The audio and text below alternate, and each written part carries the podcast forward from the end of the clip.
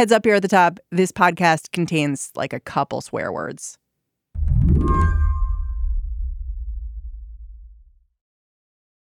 So, Jordan, a week ago, you wrote that Medicare for All is becoming a political quagmire for Elizabeth Warren. Yeah. Explain. Well, like the first rule of Medicare for All is don't talk about how you're going to pay for Medicare for All. right. Jordan Weissmann is our resident economic wonk here at Slate. And he came into the studio because Elizabeth Warren, she had been trying to follow this rule. But then last week, she mm-hmm. broke it. Got an answer. I never thought I would be describing a policy paper as hotly anticipated, but here we are in 2019 learning new things every day. Leading in Iowa, Elizabeth Warren is today putting a price tag on Medicare for all $20.5 trillion in new spending over 10 years. In a new tweet confirming my plan won't raise taxes one penny on middle class families. I want to bring in NBC's. We have this exorbitantly expensive healthcare system in the United States. We spend more of our GDP on health than any other country in the world. Figuring out how to take that money and then create a national healthcare system that actually insures everyone is a very difficult task because somehow you have to you have to take all this private spending and turn it into tax revenue. Warren's new plan it dwarfs the proposal spelled out by Bernie Sanders. And he's the guy who popularized Medicare for all in the first place you know, he will get up on a debate stage and he'll say, Your taxes are going to go up, but your health costs are going to go down because it's going to be no copays, no deductibles, no premiums. All that's going to be taken care of. That's his answer. Your taxes go up, but your costs go down, and you're you're going to save money. That was enough to kind of get him honesty points. So the fact that he would admit, yeah, taxes will go up, guys. Yeah, people were just like, okay, fine, we'll, we'll give you a pass here. Yeah, I mean, like people still criticized him or whatnot, but I mean, it was you know there were that was good enough. But Elizabeth Warren, she did not get off so easily because there was one thing she would not say. So Warren had this. Eh, we saw this at her last debate performance. Had had this quirk, this, this um, tick. But you have not specified how you're going to pay for the most expensive plan, Medicare for all. Will you raise taxes on the middle class for pay, to pay for it? Yes or no? So I have made clear what my principles are here. And that is she refused to say your taxes are going to go up. Instead, she would just say costs are going to come down. Direct question. You said middle class families are going to pay less, but will middle class taxes go up to pay for the program? I know you believe that the deductibles and the premiums will go down. Will middle class taxes go up? Will private insurance be eliminated? Look, what families have to deal with is cost, total cost. That's what they. It became this like almost cat and mouse game between her and the moderators. So they keep asking, and she would just say costs, and it was really awkward and kind of weird because Bernie was there on stage saying, "Yeah, here's what's going to happen." Now Elizabeth Warren says she's got some new math, but Jordan is wondering if it even adds up. You know, I, the reason I said quagmire is because there's just like a lot of there are a lot of pitfalls you can fall into. Once you put down on paper, here is exactly how I'm going to pay for it. It's easy to figure out who the winners and losers are. So today on the show, Jordan's going to lay out the winners and the losers, and then he's going to talk about what this new plan means for Medicare for All's political future. I'm Mary Harris. You're listening to What Next? Stick with us.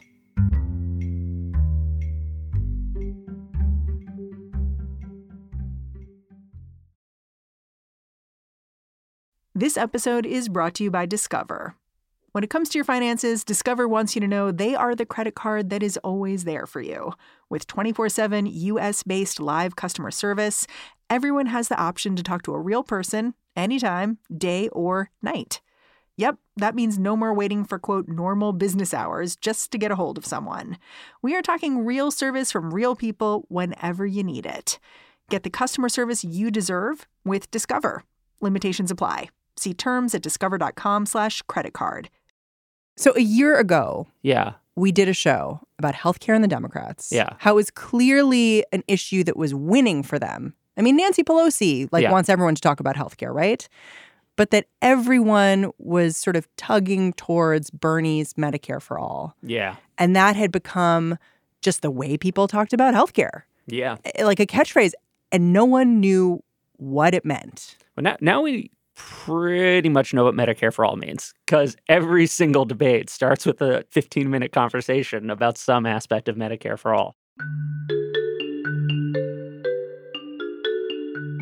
A lot of candidates seem to think that they were going to try and court the left, and so they signed on to it, right? Like there was that point where Bernie brought out his version of the bill, and like Cory Booker endorsed it, Warren endorsed it, Kamala Harris endorsed it. And then you had this awkward situation where they all had to sort of backtrack throughout their campaigns. Like, actually, I uh, no, I'm not really on board with this. I was just sort of faux. I was kind of, sort of. I I liked the spirit of it.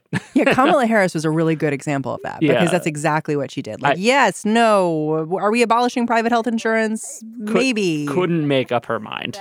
Well, you support the Bernie Sanders bill, which essentially gets I rid of insurance. I support insurance. Medicare for all, but I really do need to clear up what Yes. happened on that stage. Okay. It was in the context of saying, let's get rid of all the bureaucracy. Let's get all of the ways. Oh, not the insurance companies. No, that's not what I meant. I know it was interpreted that way. If you watch the tape, I think you'll see that there are obviously many interpretations of what I said.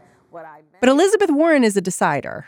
And it sounds like yes. she decided, yes, I'm going to do this. But then it created the pressure of, well, now we got to pay for it. Now we got to pay for it because she has to have a plan, right? That's her brand. Everyone was willing to give Bernie sort of the you know points for for just given the the rough outline of what he had in mind.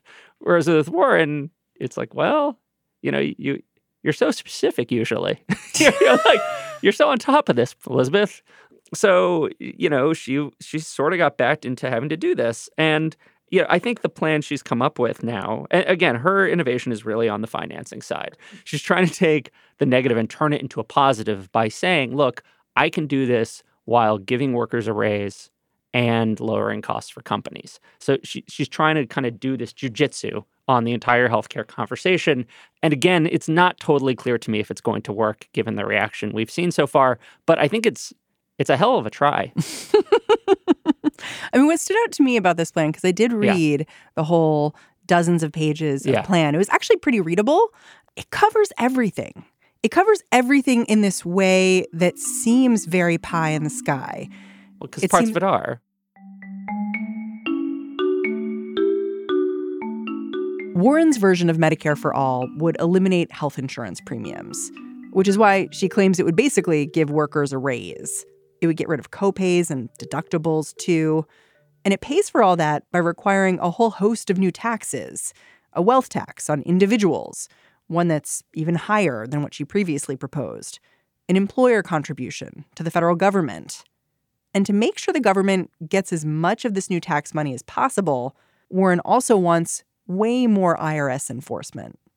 So the US could raise a lot more money or could raise a good amount of money just by doing a better job enforcing taxes, right? Like the the IRS has really been defunded and like the number of auditors has fallen off a cliff. Like for every dollar you spend on IRS enforcement, I think it's like you get 6 back, right? Up to a point.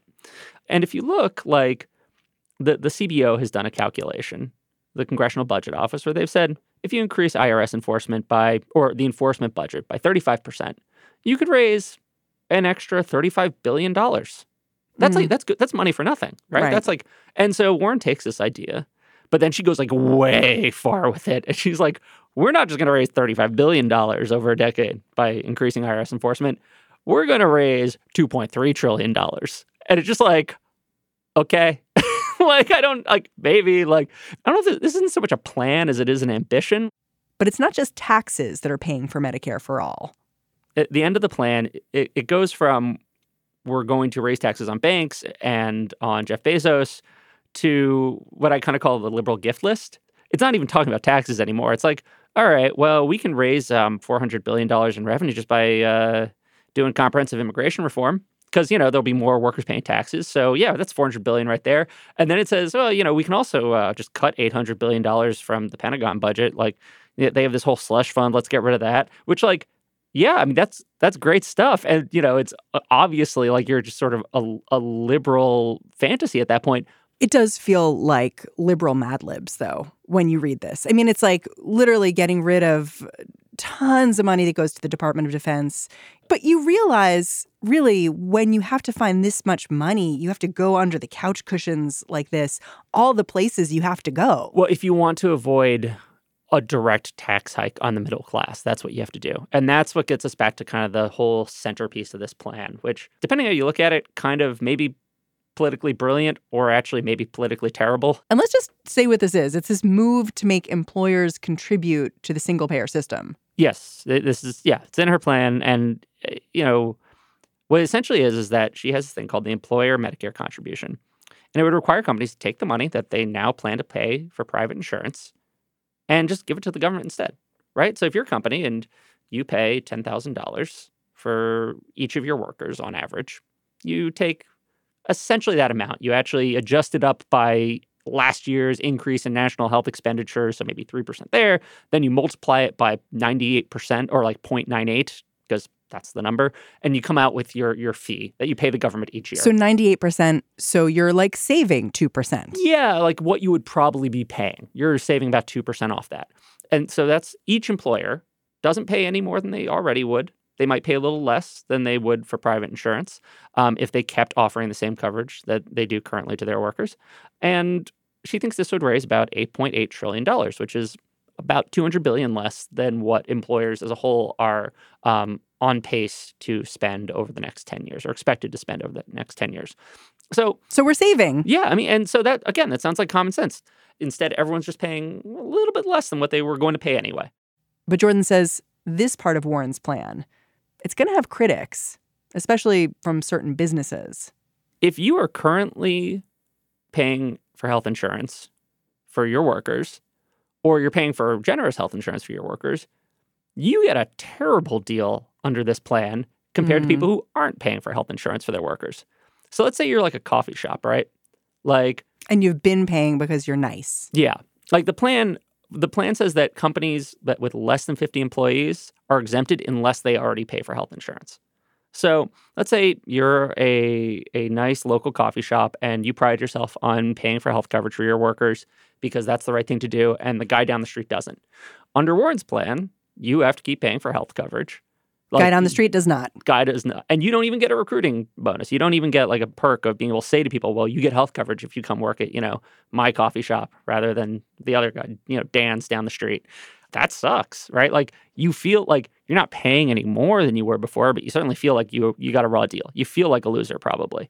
So that's that's one criticism. And you actually there are more subtle versions of this. Like, you know, let's say you take two companies that are in the same industry and one offered more generous health insurance than the other and then the other one offered slightly higher wages, the one that was offering more generous health insurance is now put at a disadvantage, right? Like the, there are other subtle ways this works out, which again, no one's paying any more than they were before. They might even be paying a bit less, but they still feel like losers in the bargain, uh, at least compared to their competitors. So that's one criticism that I think is is valid. That could and that could have political implications because you're going to see some small business owners essentially saying, "Hey, why, why me? Why do I get penalized here? Well, and there are already so many enemies of Medicare for all. This brings in a whole new faction of people who will have things to say that aren't so great. Well, and so that's a point that a healthcare writer I really like named Jon Walker, who you should all follow on Twitter, Jon Walker, J O N, uh, has, has made uh, to me, which is that what this sort of does is it takes people who might naturally be inclined to support Medicare for all because they have high health costs and they stand to save money if you had a national health system, and actually turns them into potential opponents of it because they feel like they're getting the shaft. It creates a different set of enemies than another approach to funding it might. So that, that's that's one criticism. So no matter what you do, and this is kind of the damned if you do, damned if you don't, no matter how you structure it, you're going to create some kind of winner and some kind of loser.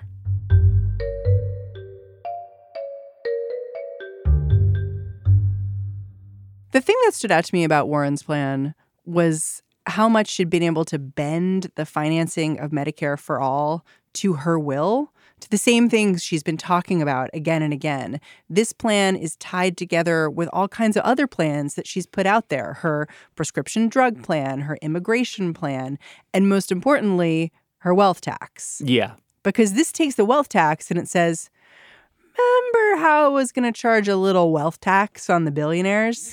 it's, uh, she's she's matching Sanders now. Let's supersize it. Let's supersize it. Look, it's a comprehensive vision of government. That's that's what she's trying to lay out. You know, that's ambitious. That's good. that's I, I'm not going to fault someone for being like, here's how I think the world should work. I'm running for president. I want to be the most powerful person in in the world, or at least America, like these days. You know, that's it's good to have a comprehensive vision, but I, it is also good to I, Be the same- humble. yeah, be humble. But at the same time, you know, I'm I'm saying like, okay, Warren's got this grand plan, like the plan of plans, the, plan of plans. but actually, you know, I'm I'm I'm probably not giving her enough credit because she also her in a lot of the individual pieces of what she wants to do would work perfectly fine on their own. And more than that, actually, she she has a pretty comprehensive idea of what she wants to do with the federal government if she can't pass massive, you know, new welfare state programs. Um, she has ideas for things like antitrust that she and you know the right and regulatory reform that wouldn't require a leftist takeover of Congress. One of the other criticisms that came out after this plan was released was that Elizabeth Warren isn't estimating high enough how much money it's going to cost. I think the funniest place you saw this was on SNL this weekend, Yeah. where you have a woman ask a question. Sorry, I have a follow up because I'm annoying. You said your plan would cost 20.5 trillion, but other economists have said it could cost 34 trillion. Right, okay, let, let me stop you right there. And we're talking trillions. You know, when the numbers are this big, they're they're just pretend. there, there ain't no Scrooge McDuck vault. You're right. You ready to get red pilled? Money doesn't exist. It's just a promise from a computer. You might as well say it costs Furchy nonjillion over 12 a D10. You know, same difference. All right, next. I mean, that's sort of the whole weird thing about all of this is people are being asked to come up with extremely realistic plans to to pay for something that's just not realistically going to happen. And I, I, I saw a few people who were like Warren's Warren's decision to include immigration reform and military cuts is kind of a fuck you to that whole concept. it's just like sort of a counter troll. Like, which again, it comes. It's what to- it felt like reading it. yeah, it- it's just it's. But once you're in that le- level of like ideas that will raise trillions of dollars, unless it is something extremely basic like a payroll tax, where we just know how much money's out there and you can probably guess how much it would require. Like, yeah, there's a, there's a little bit of fantasy involved. But to me, reading it, and you know, I have my own particular points of view. I saw the defense spending in there and the immigration reform. It did make me think about how many things our government spends money on that we don't even think about, bat Yeah. an eyelash at. Yeah. You know, trillions of dollars that we can just stop, move somewhere else. I mean, there is this like classic, the classic Republican line, like we're going to eliminate waste, fraud, and abuse.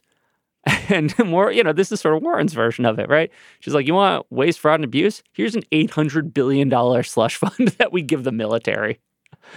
it's like, yeah, okay. Yeah, point taken. Like, is it going to happen? Maybe not, but it's that's certainly again, it, she's using it as an opportunity to make an argument about our priorities, which is not the worst thing in the world. So you're saying basically this is like a Dadaist experiment to kind of show like what what we're trying to say, but we're not actually going to do it. Yeah, I mean, like, I look, I have mixed feelings because on the one hand, I think that it's good when politicians say what they want to do and how they're going to do it.